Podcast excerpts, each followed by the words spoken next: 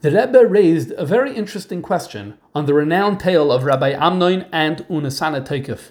However, we're going to show during this class that this comment was just the tip of the iceberg because we're going to delve deeper into the Rebbe's reaction to 10 distinct stories, all of whom have the common denominator that they raise halachic or ethical concerns. Indeed, stories mirror cherished values and shape communal norms, which underscores the significance of this exploration.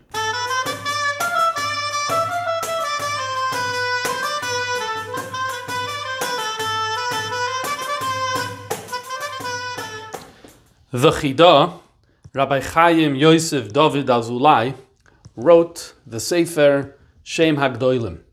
And in Shem Hagdoilim, he writes about many Gdele Yisrael and their works. This book, Shem Hagdoilim, was printed for the first time in the year 1774. Anyway, the Chida writes as follows. Uve emes ein la'abed hazman lahasigolov. I am not going to waste my time arguing on this individual. Because he would hear from anybody and write. Anything that he found or heard, in any way, kasav, he transcribed it. Despite the fact that they are untrue. V'gam erev rav Allah itam. He's quoting the lashon pasuk that just like when the Yidden left Mitzrayim, the rabble, the erev rav, went uh, along with them. So in this book, there's a lot of negative information, the Erev Rav, that is part of this Sefer. Who's he writing against over here? He's writing against the Sefer Shalshelas HaKabbalah. The Shalshelas HaKabbalah was a Sefer that was printed in the year 1586. The Mechaber's name was Rabbi Gedalia ibn Yechia. And he, his family had origins in Spain, Portugal, and he himself lived in Italy. And he published this work, Shalshalas HaKabbalah, which, as you can probably tell from the name, it's much about Jewish history. And here we hear the Chida criticizing him, and quite harshly, that uh, the work has many flaws. The Chida continues and says, In ba'al sayadradis." In fact, I am particularly surprised about the author of a different historical work, the Seder Hadoiris. The Seder Hadoiris was a work that was published just a few years before the Chida printed his Shem Agdoilim the Rabbi Yechiel Michal Halpern, he was a Rav in Minsk, he printed the Seder Azeris in the year 1769, and the Chida praises him here and says his work is really good. The one problem his work has is that he quotes a Shalshalas HaKabbalah too often. And this was a mistake. The Chida continues and says that as he reads the Shalshalas HaKabbalah, he reads it with a pencil, and he finds himself marking off the pages. Here he says, I write Lahadam, on the next page, I find myself writing Einze Emes. On the next page, I find myself writing Lesa. And he says, I can't mention all of them, Ki Rabim because there are so many. So this is obviously a very harsh attack on the Sefer Shalshalas HaKabbalah. So let's look at one of the more famous passages of the Shalshalas HaKabbalah, and that relates, as we're approaching now to the time of Rosh Hashanah and Yom Kippur, to the famous story about Unesaneh Tokef and the story of Amnon. Because in the Shalshalas HaKabbalah, he repeats this story, and the way he says it, it's a very well known story, and he says that the bishop has a meeting with uh, Reb Amnon of Mainz in Germany. And he's, he's convincing him or trying to convince him that Reb Amnon should convert. And finally, one time, Reb Amnon said that give him three days uh, for him to think about it. And then the lashon is vayhi ach yatsa me'es pnei. The second he left, some hadavar al he realized asher kacha yatsa me'piv v'lashon safek that he allowed his mouth to imply that there's a doubt and a possibility that perhaps he will convert, and he was really upset about this. On the third day, he refused to go back to the bishop. So they brought him by force. And Rab Amnon then famously says the following line: Es mishpatai ani adon adun. I will proclaim the judgment that should happen to me. Es l'shayni shedibra sheker dina lehechasech. That my tongue that lied, that spoke an untruth, saying, Give me three days to think about it, that should be excised, it should be removed. And the, the author continues to say, Kiratza lekade shem Hashem. Because why did Rab Amnon say this? It's a shocking thing to ask that a tongue be removed because he wanted to make a kiddush Hashem. Because he Taka was so upset at himself for having allowed his mouth to speak a doubt about Judaism. And then the bishop famously responds and says, No, the tongue spoke positively. It was a good idea for you to think about this for three days. I will uh, cut off your legs for not coming to me. V'chol haguf eyaser, and I will torture your entirety of your body. Uh, and indeed, he commanded his servants, vayekoitetu pirkei yoda v'raglav, and they cut off the uh, the toes and his fingers. This is a story that the Shalshalas HaKabbalah says. The story then continues that he was brought to Shul, uh, Yamim Noraim, and uh, he was placed next to the Chazan. He was suffering. He said the Tefillah Nasanatoikev, he passed away.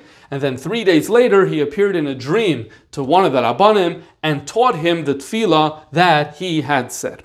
Okay, now, there is an interesting letter of the Rebbe that is printed in Igros Kodesh Chelek Tes. Uh, it's a letter from the spring of 1954. And here the Rebbe is writing to an unknown individual. His name was not placed in this letter. This individual was publishing a book where it appears was the halachas and minhagim and history of the Yomim Tovim, as well as the halachas of Shabbos as well. This was not geared for Rabbanim, this was geared for Amaratzim. It was going to be written in Yiddish, maybe an English section as well. And from the tone, you're able to tell that this was going to be a, a book geared for people who knew very little about uh, Yiddishkeit. Um, and uh, the Rebbe responds to him with a very lengthy letter, uh, with about 50 items marked up for correction, where the Rebbe felt that it would be damaging or not a good idea to write about specific details. Some of them because uh, they're not true, some of them because uh, it's a murky uh, or debatable issue, uh, and uh, it's a subject that has a fascinating letter that doesn't need to concern us too much right now, except for the following point. When it comes to the section on Rosh Hashanah, the Rebbe wrote to him as follows: This that you copied you transcribed from earlier sources. Sherab Amnoin Pasak Dinoi Shayanishuhu, that Rab Amnoin said how he should be punished.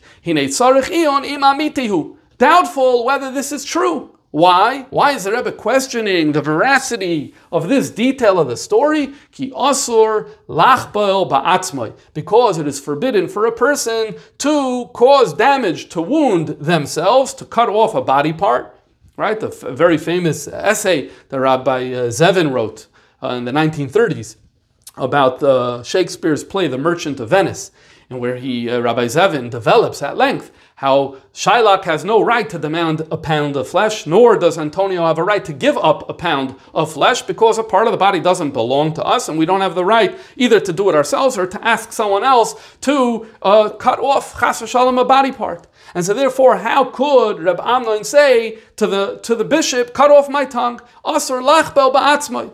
Then the Rebbe continues with the following line. V'yodua shakama enyonim b'shalshalat ha'kabbalah mifuk It is known that there are a number of items in this work, Shalshalas HaKabbalah, that are doubtful, not true, uchamuva bakama makoimis, as is brought in many places. Indeed, we saw a moment ago how the Chida criticized Rebbe Gedalia ibn Yichya for this issue, and so the Rebbe seems to be alluding to this, and therefore questioning the story of Rebbe Amnon. Did this indeed happen, at least this particular detail of the story? Now, what's interesting here is as follows. In 1956, Kehos, the publishing house of Lubavitch, released a book called The Complete Story of Tishrei. And I have a friend, a shliach in Michigan, whose name is Rabbi Levi Dubov, and he called this uh, to my attention. On page 67 in this work, it says the story of Nasana Toikev, and it says the story of Rab Amnon, and the relevant passage reads as follows. Sir, Rab Amnon said, by requesting three days for consideration, I have sinned gravely against my God. These brave words enraged the Duke even more. For sinning against your God, the Duke said angrily, let him avenge himself. I shall punish you for disobeying my orders. Your legs sinned against me, for they refused to come to me. Therefore, your legs shall be cut off. What's notable here is that you have the whole story, all of the details, except one thing. The idea that Rab Amnon, the fact that Rab Amnon said, cut off my tongue, that has been removed from the story and it does not appear here. All he says is, by requesting three days, I have sinned greatly against my God. That is all that we have over here. In the introduction to this book, Rabbi Nissan Mindel, who's the author of this book, writes that he uh, thanks very much the Lubavitcher Rebbe for having reviewed the entire book and for marking it up with many suggestions and, and, edits. I think it, uh, it is quite obvious to uh, suggest what happened over here. That uh, I assume that Rabbi Nissan Mindel, his first draft, included the story the way it is indeed published in uh, the earlier sources. Why would he have done differently? But then, uh, knowing that the Rebbe reviewed this and offered edits, it seems very likely that the Rebbe asked that this be corrected in line with the letter that he wrote just two years earlier in the spring of 1954 to this uh, unknown uh, author of that book. And, uh, and that's the story behind this omission uh, in the book, The Complete Story of Tishrei. I should point out that about the earlier work that I was talking about, the one from the, the letter from the spring of 1954, uh, it seems that this Sefer was never published. Uh, we, don't, we don't know exactly who this author was, and we don't know exactly which book this is referring to. As far as I once asked Rabbi Beryl Levine in the at the library, and he said, "Kinira, this book was never uh, was never published." The Rebbe also wrote to him in that letter that if he doesn't uh, follow through with all 50 corrections, and the Rebbe is asking him not to even mention that he saw the manuscript. That's how important that issue was uh, for the Rebbe. Okay, now here there's a famous uh, a problem that has been raised by a number of people, and that is that the MS is that the Shalshalas HaKabbalah is not the original source of this story. Now, there are earlier sources. Um, in fact, a very important source, the Or Zarua, who is a Rishon, and uh, he lived in Vienna, Rabbi Yitzchak of Vienna, a very important Rishon. And in his Sefer Or Zarua, he brings the story. He writes as follows in Hilchas Rosh Hashanah Simin Reish Ayin Vav. He writes as follows: Matzasi Miksav Yadosh or Rabbi Ephraim of Bonn. I found a manuscript from Rabbi Ephraim of Bonn. Rabbi Ephraim of Bonn is a known individual because a number of the chronicles that were written about the First Crusade and, uh, and from later persecutions as well were authored by him.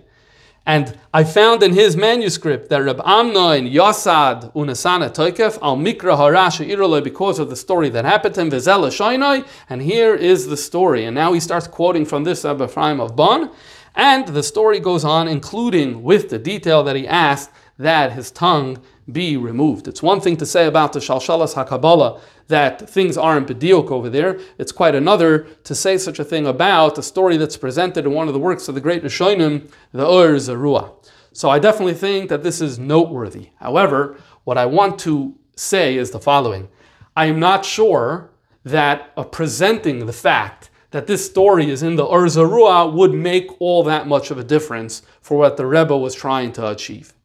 And that's because what I'd like today, what I'd like to do today during our class is to actually show that this one comment from the Rebbe in the spring of 1954 is not an one isolated comment. It's part of a much greater pattern. Indeed, during our time today, we'll show how on 10 separate occasions the Rebbe uh, uh, pointed to specific stories and did something very similar to what he did with this Amnon story, referring to the Shalshalas HaKabbalah. The Rebbe did very similar in 10 other uh, instances. Uh, the Rebbe was involved and reviewed many works and books, and people sent a lot of things to the Rebbe, and the Rebbe had an opportunity to weigh in on so many different subjects. And over the years, there were on numerous occasions times when the Rebbe pointed to certain stories and pointed that there were flaws in these stories. And I've been collecting these over the past uh, few years.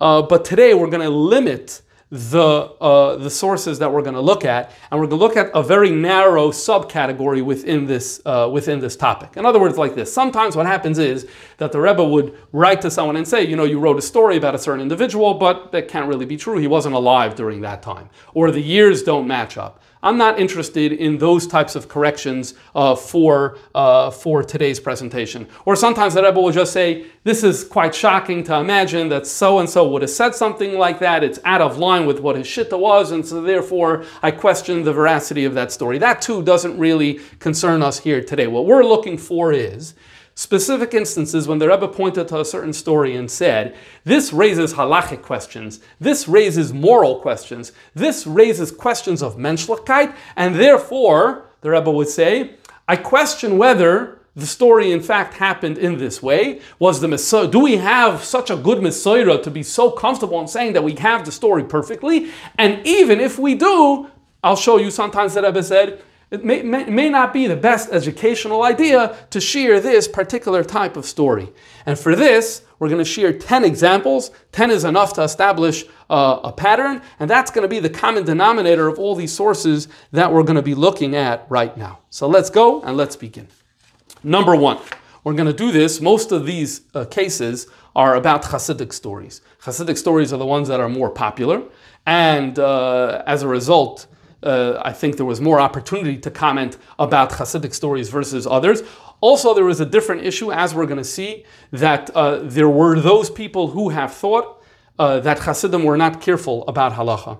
And as a result, when you have a story of Hasidim that seems to lend itself to that type of stereotype, there's an extra sensitivity that's present for these types of stories. And so that's why all 10 of the examples that we're going to look at are indeed from Hasidic stories. So let's begin with number one. Number one is as follows. In 1953, there was a man in Montreal by the name of Rabbi Avram Stern. He printed a sefer called Chutim Hamishulashim. Most of the sefer is Chidushim al Hashas, but in the, in the beginning of the sefer, he includes numerous Hasidic stories that he had heard in Europe. In the back of the sefer, he thanks the people who helped publish the sefer, and among them are some of the notable Chabad uh, individuals who lived in Montreal at the time, Rabbi Yitzchak Hendel, Rabbi Menachem Greenglass, Rabbi Moshe Elio Gerlitsky, so clearly he, he knew these individuals well. The third story is as follows. I'll just summarize the story briefly. He says that there was a man by the name of Reb Hirsch who was a Rav in Charkov. And he was the father of Reb Pinchas Bala Afla and the fa- father of Reb Shmelka, the two brothers. Anyway, he was not a chassid, and uh, his friends wrote to him saying that the Baal Shem lives in your area. We're asking you to do everything in your power to try to stop him and get in his way. Anyway, he decided he doesn't want to get involved. He's not a political person. He's going to leave this whole issue aside. What happened? One day it happened that he had a shaila and an issue in Tarsa Mishpacha. And a woman went to the mikvah, was a shaila whether the tevillah was a good tevillah or was not a good tevillah. He uh, paskined that it was a good tevillah. But then he thought more about it and he had charata and he decided that it's actually not a good tevillah. So he decided he wants to go run over to their house to let them know it was already night. He comes uh, knocking on the door and he says, I just wanted to let you know that I made a mistake in the psak and in fact the woman is not tahor. So they let him know from inside the house that it's too late because uh, things already happened. So he felt really uh, guilty about this uh, whole thing. So he makes, uh, he's reflecting, why would this takala have happened to me? You know what? Because my friends, great tzaddikim, told me that I needed to disturb the Baal Shem Tov, but I didn't listen to them. So that's why this happened. And so let me go and try to disturb the Baal Shem Tov. So he, he, he comes to the chutzner of the Baal Shem Tov, he comes to the house and uh, to see what's going on over there. And at the time, there's a woman standing in front of the Baal Shem Tov. She's an aguna and she's asking the Baal Shem Tov for help for her, her husband to be identified. Well, the Baal Shem Tov looks at her note and uh, immediately puts it down and he goes outside. The implication of the story is that he went, the Lashon is a Mavai Metunov, he went to the outhouse, he came back, he did not do Natilas Yadayim, looked again at this woman's kvittel that had the name of her husband, and right then told her, You should go to such and such place. This is where you will find your husband. Either you will be reunited or you will receive a get.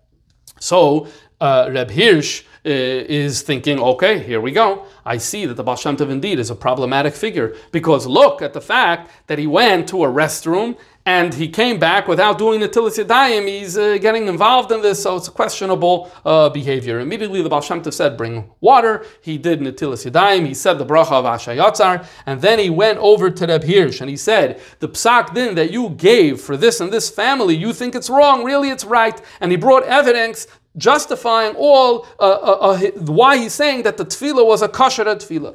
And then he explained, I'm sure you're wondering about this aguna, that I did this bizarre behavior of going out to the restroom, and then before doing asha Asher Yatzar, and before doing Natilas Yadayim, I responded to her. And the reason is as follows. I looked in Gan Eden, I looked in Gehenim. I looked in all the different holy places where Jews are found, and I could not find this was, was woman's husband. I had no choice, but I had to enter the world of the Sitra Achra, the other side, the negative forces.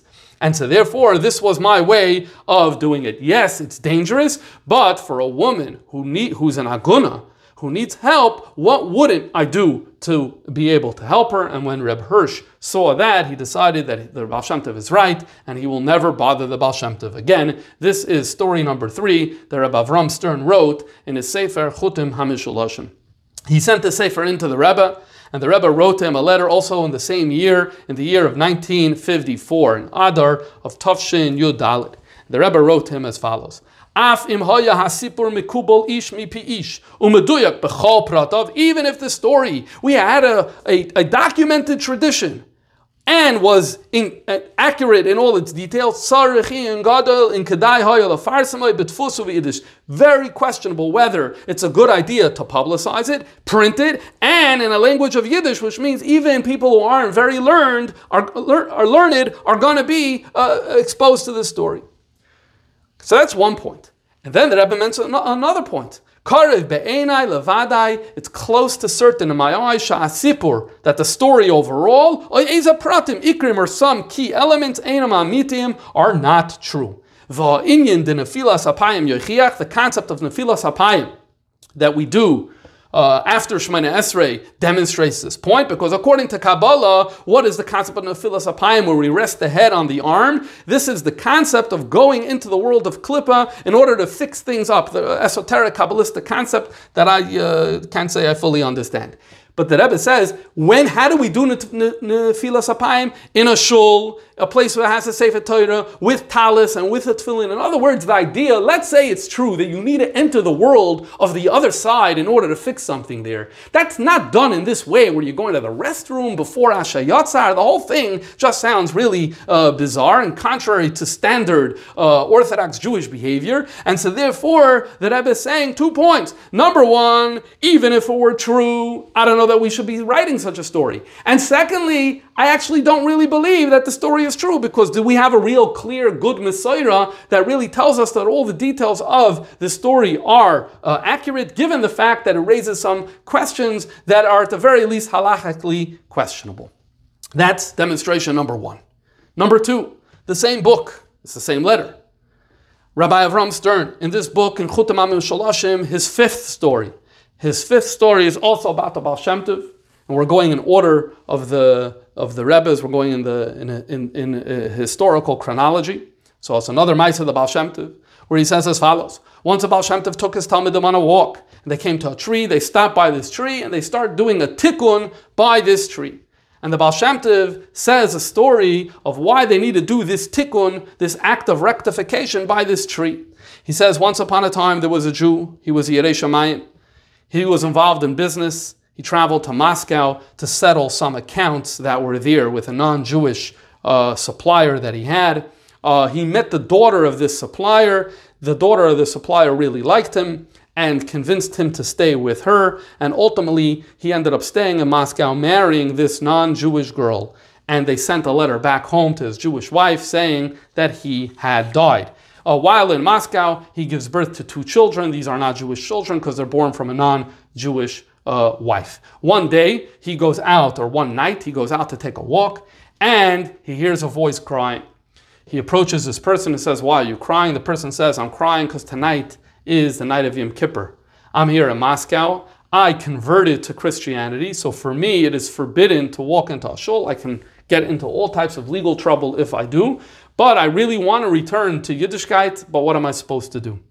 So this Jew who now married this non-Jew in Moscow, uh, all of a sudden is uh, Nisoider and is Nisragesh, and he says his story of how he was married and he lived in a Jewish shtetl, and now he's here married to a non-Jew and has already two children with her. So the Mishumid told him, listen, why don't you just go? You didn't convert. Why don't you just go back home? And this is what he did. That night, immediately, he left and went back to his uh, Darf, and he became a, a Baal Tshuva. However, his Gentile wife loved him and pursued him, and eventually found him, and came to the shtetl and brought this man to Adin Torah, together with his Jewish wife. And he said like this I want to marry this person. I want to be married to this uh, man. If you don't give me my way, I will let everyone know what happened, and it will be a very big chilul Hashem for everyone to learn that he lived with me in Moscow for a number of years. He needs to give his wife a get. I will convert together with my two children. We will give her, the first wife, a lot of money, and this is my proposal. So the rabbi turns to the Jewish wife and says, Listen, you have no choice. You have to accept the get. She accepted the get, she received her money, and this Yid with his non-Jewish wife who had now converted moved to a different shtetl and uh, they're living there. Now this non-Jewish woman who converted, her parents, they want to be with her. So they came and they also converted. Sach we had five Gedim that emerged from this story, the woman, her two children, and her two parents. So the Baal Shem Tov then says, in this tree, the neshama of this Meshumad, the guy who was sitting there on that night of Yom Kippur saying he wanted to go to shul, but he can't. But he's the one who encouraged this Yid to return home. How many Jews did he produce besides for encouraging one Jew to do teshuvah? He produced five Jews because there were five Gadim. Isn't that enough? And with that statement, this was the tikkun that this soul received and was able to return to its source. This is story number five, reported by Rabbi Avram Stern in his Sefer Chutim Hamishulashim. And in the same letter of the Rebbe, the Rebbe writes about this story. This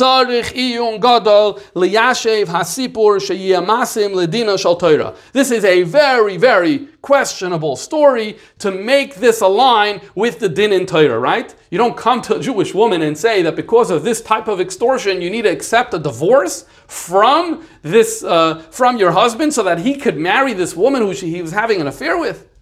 Um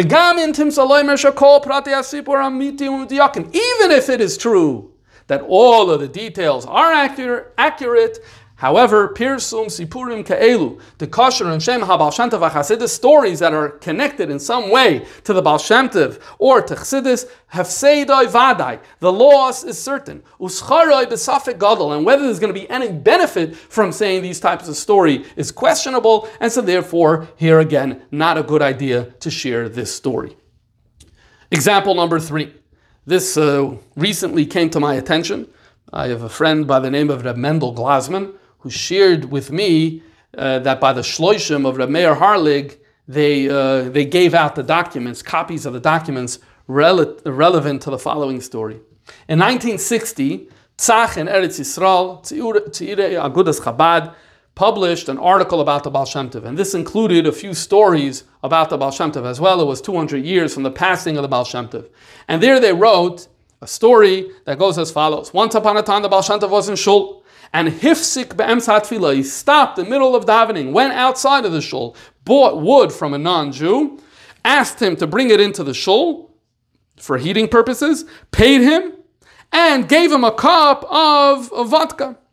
The non-Jew was so impressed how he was treated so well. He said, This is amazing. My non Jews, they don't treat me as well as you, the Jews, are treating me right now.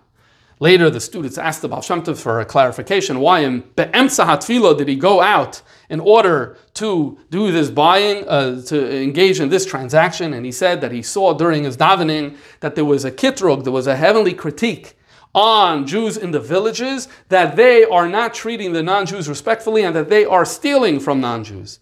And so, by having a non Jew say that the Jews treat me properly, this quelled that uh, kitrug lamaila, and so this was the fix. So the Rebbe wrote in, in, in his handwriting, you're able to see the Rebbe wrote, uh, Lishanois change the way you're writing the story, lishloil hatos, to negate the mistake, mistaken assumption, shakavana le'emsa shmein esre, that people should think that the, the Baal was in the middle of a samach david avdach meiris atzmiach, and during that moment he walked out. Just rewrite the story so that people shouldn't think about it in this way. Again, this is a third example where we're able to see this pattern emerging. Let's go to another example. I'm not 100% sure about this one but there's a good chance that what I'm going to say right now is accurate. The same year, in 1960, Emanuel Schochet, Rabbi Emanuel Schochet, was writing articles about the Baal Shem Tov. And uh, the Rebbe sent him notes and corrections to these articles. There's one of them that concerns a story. And the Rebbe wrote as follows With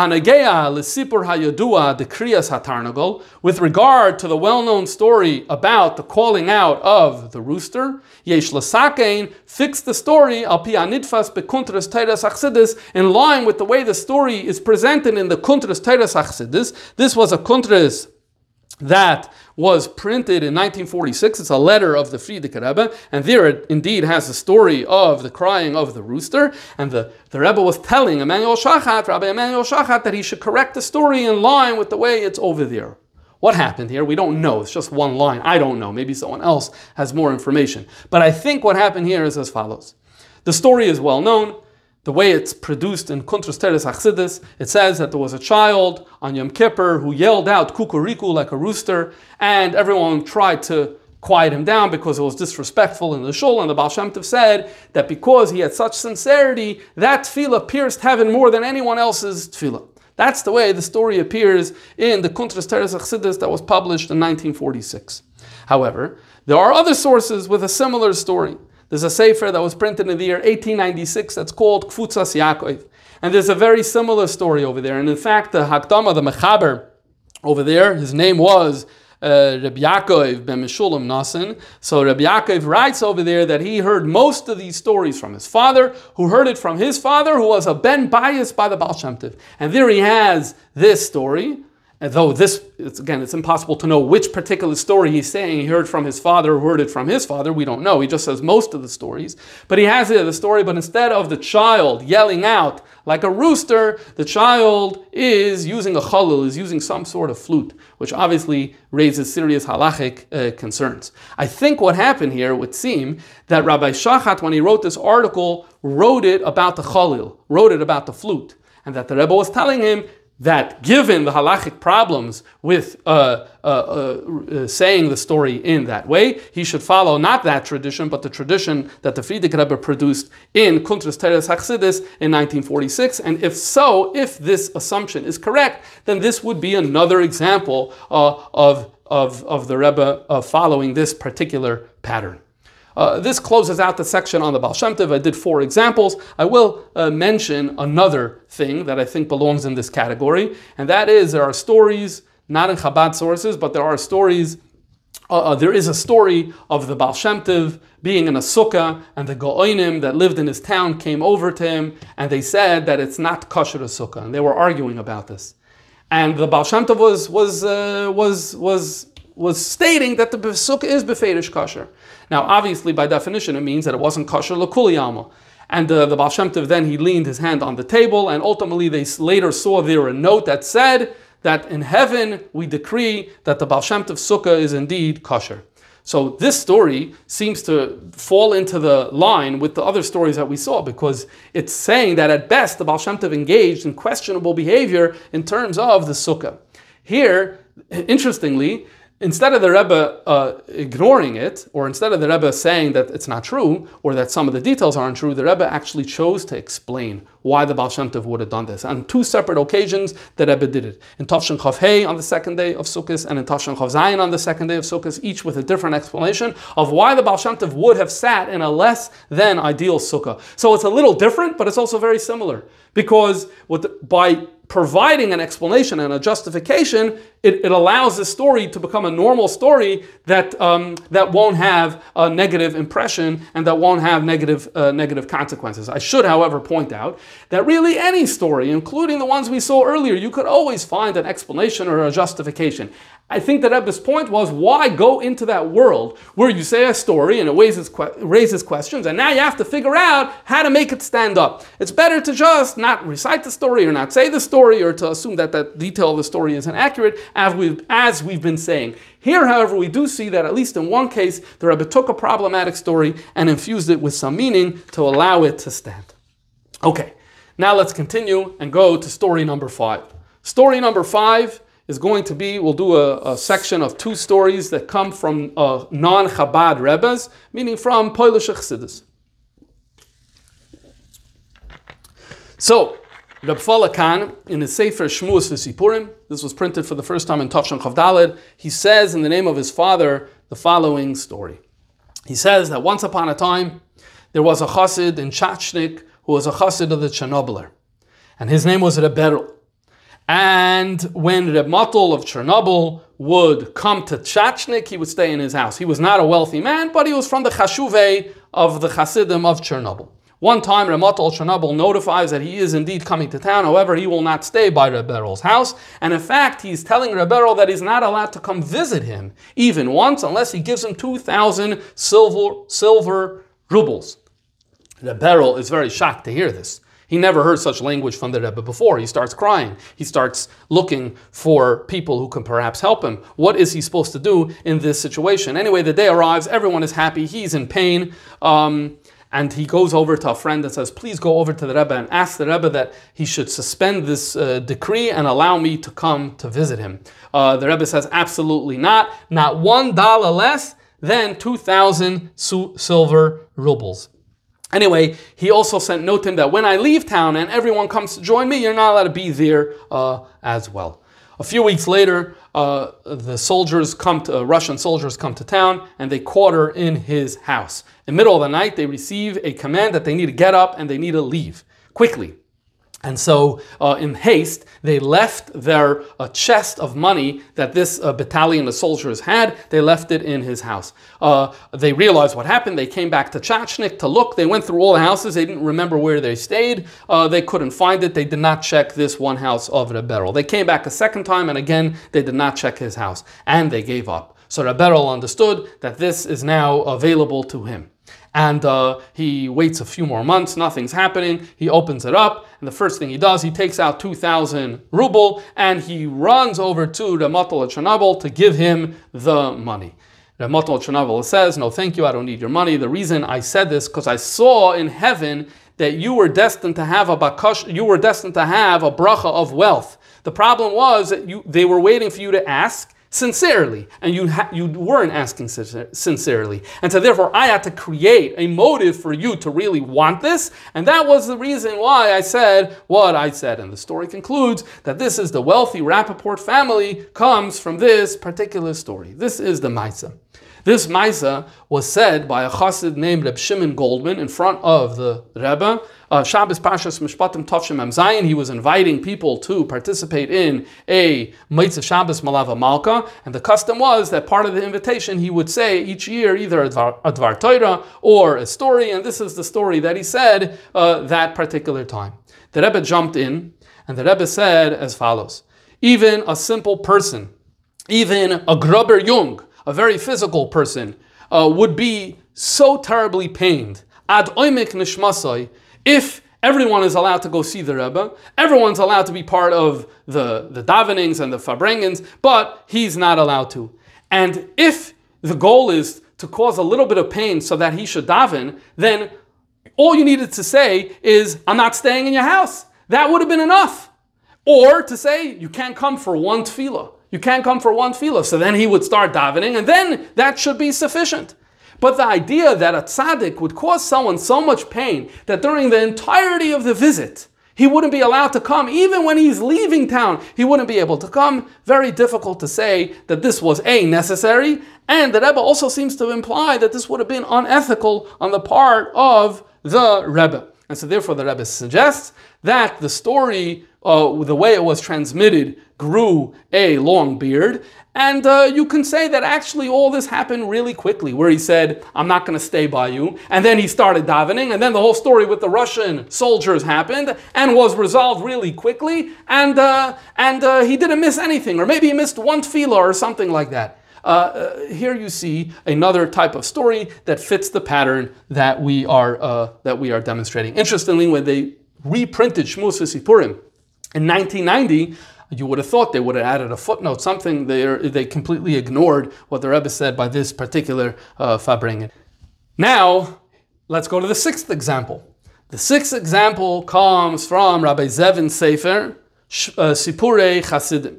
Rabbi Zevin produced the Sefer where he has many different interesting stories. And uh, the Rebbe actually commented about two of them, but one doesn't really fit our pattern so much, so we're not going to get into that one. This is the one we're going to talk about. He says the following story of Reb, Zusha. The story goes as follows Reb Zusha of Anapoli. Once upon a time, there was a man who had a dream. his father came to him and said, I want you to convert. He had this dream not once, not twice, but three times. Reb Zusha says there must be that there is a cross that is in, the, in this person's grave. Dig up the grave and find the cross. So they dug up the grave. Indeed, they found that there was a coin inside the grave, and on the coin there was a cross. They reported the story to the Gra, and the Gra said, Wow, uh, this is in fact indicated by a Gemara in Yerushalmi. My question is, how did Reb Zusha know this Yerushalmi? They let Reb Zusha know about this, and Reb, Zusha said, I got it from where the Yerushalmi got it. This is the story. So in the year Tafshin Tesvav, 1955, in the summer, Chaf Aleph Tammuz, the Rebbe wrote to Reb Zevin a letter. And the letter says the following, uh, the, with the following introductory point. Bechlal, Yeshnam Sipurei Chasidim Timoy. There are stories of Chasidim that are quite shocking. And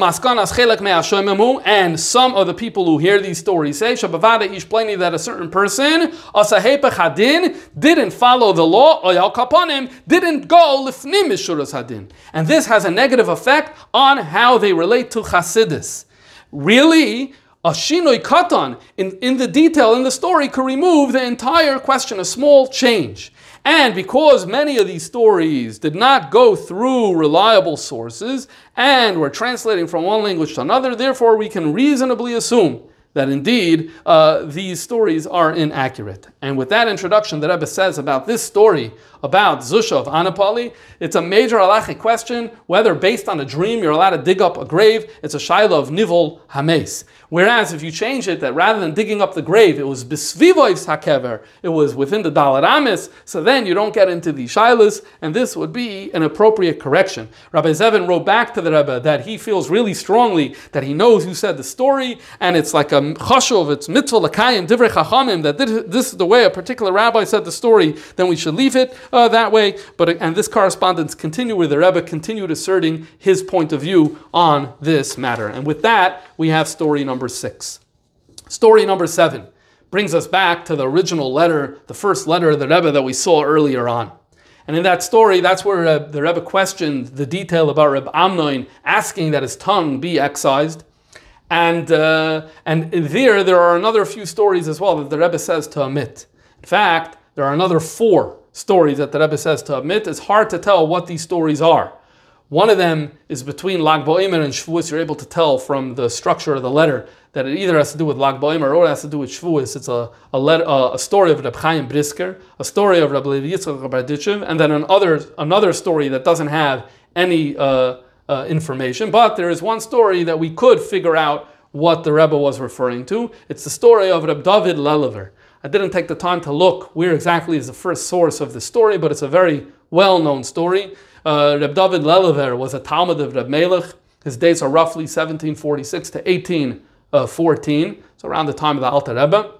And uh, the story basically goes that uh, they were waiting for him to come to Shul, Kol Nidre, and he does not show up uh, and uh, it's becoming night, so they can't wait any longer, and so they uh, go ahead and they daven without him. Later, they ask him what happened. He says he was on his way to shul. He heard a child crying. He goes into the house. He sees there's no mother, no father. They had gone to shul for Yom Kippur davening, leaving the child alone. He realized more important than being in shul for Kol Nidre is for him to uh, calm this child down, which is what he did, and only later was he able to go to shul. This was the story, and the Rebbe writes in this same letter to this unknown author of this book, Yesh lahashmit mireb David Lelever.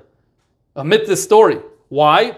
The kivin shabachal artis habris inyan leilich lebeis In America, it's like one thing Jews are doing and very much careful about very particular about is Shul Yom Kippur. So Ein Lahoidis Heter Sipurim Kamaelu, you're essentially going to be throwing out a new Heter through this story. Someone will say, you know something, I heard that story. I haven't spent uh, time with Aunt Rosa in a long time, so maybe instead of going to Shul on Yom Kippur, I should spend some time with Aunt Rosa because Avis Yisrael comes before uh, Shul. Which,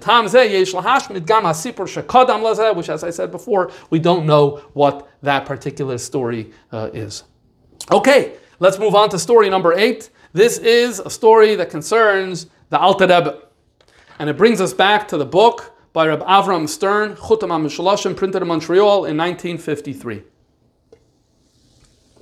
The story is as follows. He says that the Alter Rebbe meets one day a very prominent, wealthy man and a big Talmud Chacham whose name is Reb Nata.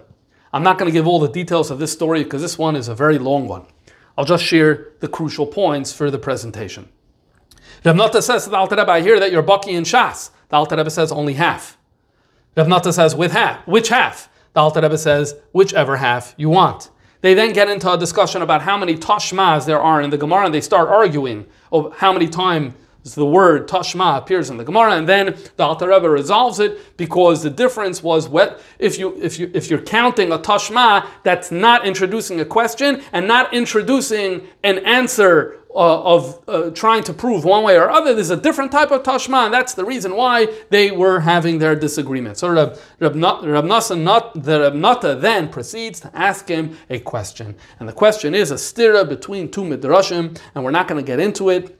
It's a long question, and the Alter Rebbe gave a fascinating, very fascinating, and lengthy answer. Reb Nata is very nispal from this, and uh, that pretty much concludes the story. And the and the, the story concludes with the following line: The Chassidei Chabad add that the Pinchas Karetz said. Excuse me, Chassidei Chabad add that the Pinchas Karetz years earlier met the Alter Rebbe and told, asked him the question and told him the answer, and telling him, Esvet archumen zu nutz. So in other words, really, it was a miracle that a Pinchas of Karetzer provided all this information to the Alter Rebbe, who used it years later. So in the same letter, the Rebbe writes to him, there's a Magen Avram in Eirechayim Soifsim in Kuf Nun Vav, where he says, Kol. If you do not say, recite a teaching in the name of somebody else, you're over alav and to therefore move on. It is sipur emes, the ending of the story, where the Alter Rebbe is using. It's not he's not saying a b'shem Imre. He's using it to gain leverage and to kind of make an impression on Reb Nata, when in reality it wasn't his chiddush, his answer, but someone else's answer. Highly unethical, and so therefore it cannot be that the ending of the story is true. And I'm actually surprised that you would write this on the Alter Rebbe. story number nine is a very famous uh, incident in Chabad history. There was a magazine that was known as a journal that was known as Bitaon Chabad that came out in the 50s and the 60s, early 70s. The last issue was in the beginning of uh, the, in Tafshalam Gimel Lamed in the early 70s is the last issue when this came out. And the journal ceased publication over the issue that we're discussing here today, uh, uh, over a story, a problematic story. And this is also a story of the Alter Rebbe. And they wrote in the Nissen Tafshan Lamed Gimel uh, edition, uh, issue, they wrote a story in the name of the Rebbe Maharash. And basically, the story goes as follows Once on a Friday, there was a shaila on an animal. Is it kosher or is it not kosher? And the Rav and Liadi said that it's a machloikas Taz and Shach, and the Shach says treif, I'm going with the Shach. They came to the Alter Rebbe. The Alter Rebbe says, I'm going with the Taz, it's kosher. So everyone bought meat from that animal and used it, prepared it for Shabbos. Then Shabbos was coming, it was time to daven Mincha, and the Alter Rebbe was davening Shemoneh Esrei, and he's davening Shemoneh Esrei longer than usual. After he finishes Shemoneh Esrei, he makes an announcement, the animal is treif, and now uh, not only people don't have meat for Shabbos, but remember everyone's kalim is treif because of the fact that they already used it. After Shabbos, Alter Rebbe explained that when he was davening Shemoneh Esrei and Mincha, he usually sees the souls that need rectification.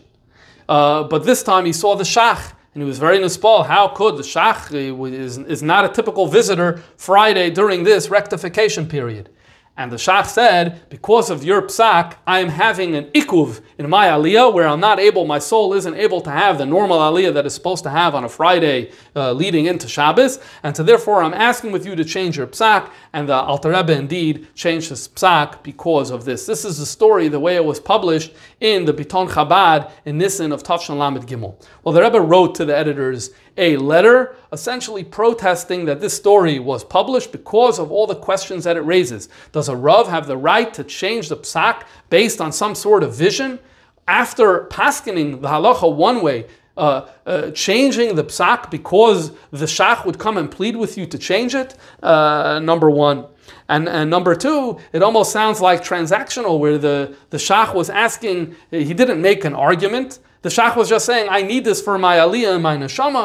Uh, th- this is how halacha works. It raises questions. Now, of course, Can you answer these questions? As with all of these stories, you can answer these questions. But I think that Rebbe's point over here was why get into these murky waters where even if you're giving answers to these questions, you essentially leave a certain assumption. Why go there? And the Rebbe was not happy about this. Well, what they did was, in the next issue of Bitaon Chabad, they actually wrote a letter to the editor, uh, signed by uh, Rasha Tavis, uh, three letters, Ayin Hey Gimel.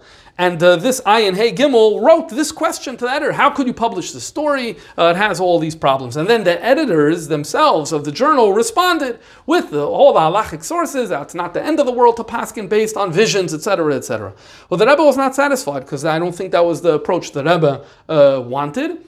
And uh, that was why uh, the journal essentially ceased to exist because Rebbe wanted that a new editor should rise to the position and take a chrayas, and they weren't able to find anyone uh, at the time. Now, what's interesting about this story, you know, there's a, I have a friend by the name of Rev Shmuel Super, and he's a, an expert, a huge expert in all things related to Sipurei Chasidim uh, in Chabad. And he tells me that in all of the collections, and almost all of the collections of Chabad stories, this story is there. This story was a bestseller. Everyone had it in their collection, whether it was Falakan or whether it was Rabbi Perlo or whatever it was. All over the place we find this story. But nonetheless, the Rebbe had this particular reservation, and this is example number nine. And now our final example. Our final example relates to not a Rebbe, but uh, Reb Hillel Paritcher. And uh, Reb Zalman Duchman in his Sefer L'Shema Oizen said the wrote the following story uh, in this book. He wrote that once Reb Hillel was traveling and he would raise money for the important causes that he was raising money. And he was in the area of Nikolaev. And the people went out to the different small villages to raise to bring the money to him. He didn't literally go to each and every farm and inn. And uh, they brought him a sack of money. Uh, one of the places that had donated money was a certain inn where non immodest behavior took place, and the story does not elaborate on what type of immodest behavior. Anyway, uh, they had given 10 ruble. Uh, when Reb Hillel received the money, obviously he didn't know what came from where, he didn't hear anything. But he stuck his hand into the bag, he took that 10 ruble coin, and he threw it out. Uh, in other words, he doesn't want to have the money coming from this immoral place. This is the story that Reb Zalman Duchman uh, wrote. The Rebbe wrote to him a brief letter that says, Tzarech ion, you have a problem here of lois ashchis. You know, you can't just take money and throw it out. And then the Rebbe added another interesting point. Every Jew is obligated to give tzedakah. What gives you a right to not accept tzedakah from a certain Jew? Especially a sinner. How does a sinner find tshuva? One of the things is through tzedakah. So the Rebbe said, maybe you can say, there was mamish Indian here where the money was usher bahana, without elaborating on how that would have happened. But secondly, the Rebbe says maybe this detail in the story is takanat b'diuk. Maybe instead of throwing it out, maybe he returned the money. And if he returned the money, it only resolves one of the issues. It's no longer baltashchis, but it's still not accepting staka from a certain Jew. But here again, we see the same pattern where there was a question, whether you want to say it's a halachic question or it's an ethical question, it's a menschlichkeit question. That depends on each of these ten stories that we look looked uh, we looked at. But definitely there's enough here to develop a pattern. And that pattern is, as we said at the outset, that when we have a story that has these types of questions, so there's two points. Point number one is Lav Dafka, the story is Bediuk. And point number two is even if it is Bediuk, Lav Dafka, we should be publicizing this type of story. And that brings me back to the question of Shalshalas HaKabbalah versus Or Zarua. Even if we establish that the story of Unesaneh Tokef, the story of Reb Amnon, is indeed from a Rishon, the Or Zarua. So I don't know if it would uh, make all that much of a difference. It's very possible that the Rebbe would still feel that this idea of a Jew inviting that a part of his body be cut off, and volunteering uh, that type of thing, it raises halachic questions. It also, for some people, it's a little bit of a turnoff to hear that someone would say that a religious person would say something. And so, therefore, even if it's true, as we saw in many of these other stories, maybe it's not the best idea to publicize this type of story. And so, I don't know if it really makes a difference, Shalshalas HaKabbalah versus Or Zarua. And I want to share the following as well. In fact, there's a story in the Gemara and uh, it's a well-known story in the Gemara, and we see that the Rebbe shared a, a, similar hesitation about sharing this particular story, at least in certain settings. I'm referring to the story of Kam Rabba v'Shachtal Reb Zera. This is a very well-known story in Gemara Megillah, where Rabba slaughters Reb Zera. And uh, the Rebbe has a beautiful explanation about this particular passage in Gemara. The Rebbe did not share this explanation on Purim. It was shared the Shabbos after Purim, Shabbos Parsha Shmini, Tov Mem Dalit.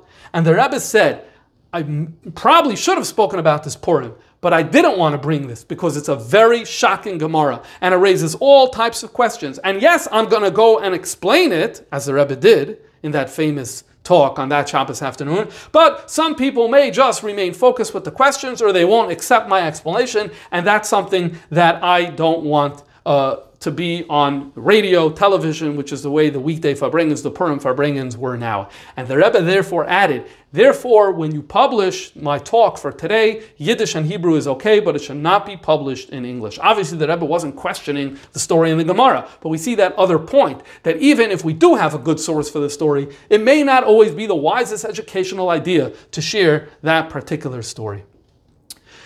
I want to conclude with the following because there's one thing, there's one story that I think is um, steps away from this rule. And that is, there is one story that the Rebbe repeated numerous occasions, and in fact, does seem to run contrary to halacha. And of course, as with everything, you could always give an answer and an explanation. But um, I think the Rebbe's point was, why go there? But here, in this particular case, the Rebbe did go there. I'm referring to the story that he said about his teacher. We assume this was Reb Isser Nissen Driven, who was from Kovna. He was a Litvak. During World War I, he fled and came to uh, Yekaterinoslav, and it uh, looks like he taught the Rebbe. He learned with the Rebbe Gemara. And uh, the Rebbe mentioned on numerous occasions that although it's per- forbidden to study Torah on Tisha B'Av, but he saw his teacher learning on Tisha B'Av. And the Rebbe said that he asked him, Hayatachin, why are you learning Torah on Tisha B'Av? And his teacher said that his, the, according to his estimation, Vetmen Saivi Sai Shmaisen Ba'elam Emes. Taz or Chach Zayin for learning on Tisha B'Av. I'm anyway going to get whipped. Uh, in Olam Emes, so let it be for this type of sin of learning on Tisha B'Av. The Rebbe mentioned this on numerous occasions, never in public, by a Farbrengen. In other words, one time the Rebbe did mention by a Farbrengen, but just said that he saw his teacher learning, didn't add this uh, justification that the person gave. But the Rebbe did mention it, and it was interesting, there's a certain pattern. Where did the Rebbe mention it? In meetings with Jewish leaders. When the Rebbe had a meeting with the Kopishnitzer Rebbe, the Rebbe mentioned the story.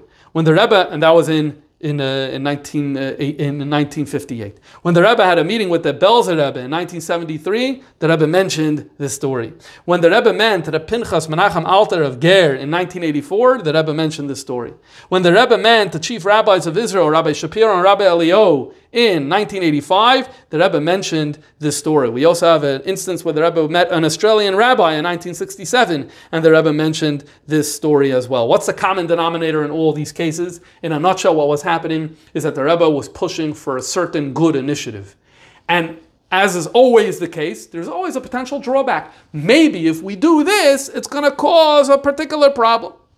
So, for example, with the Pinchas Menachem uh, Alter, uh, the Rebbe wanted that they should make the siyum on the Yerushalmi, they should be big siyumim. So Pinchas Menachem Alter was saying there's a Maila, the Luchas when things are quiet, Shashtil, right? That's an example. And with each one of these cases, the Rebbe was encouraging that these Jewish leaders should do something bold and audacious, and they expressed hesitation that maybe it's going to lead to something negative. And to that, the Rebbe responded with this story. In other words, the Rebbe was using it because sometimes Jewish leaders, they're uh, sometimes afraid of their own shadow, and they're afraid to take that audacious move. So Rebbe was going to say, you know something, if you're going to get Shmeisen, let them, let there be negative consequences for something going wrong in this particular area. Okay, so you didn't, uh, so you did it with Pirsum, and you didn't have the Maila of Luchashniya. So if you're going to get patch, let it be for this type of thing. And likewise, with each, uh, with all of those particular uh, examples. So why this story from all others uh, uh, seems to be in a different category. Again, the Rebbe didn't share this in public. It wasn't like it was being shared by a Farbrengen. But nonetheless, it does stand out as one instance where the Rebbe did mention a story that seems to run contrary to uh, halacha and seem to derive uh, a lesson from it. But the larger takeaway that from the broader presentation is as follows. The stories that we tell the stories that we tell reflect the values that we cherish and the values that we want to share with uh, our children and the next generation and our students. And sometimes uh, we don't realize it's not only about entertainment. sometimes we fail to recognize that it's not only about being interesting. Every story has a message, and every message uh, conveys a value. And the Rebbe was asking and pleading with everyone to ensure that the stories that we tell indeed reflect the best values and the best type of teachings that we want for ourselves and that we want to reflect for our children.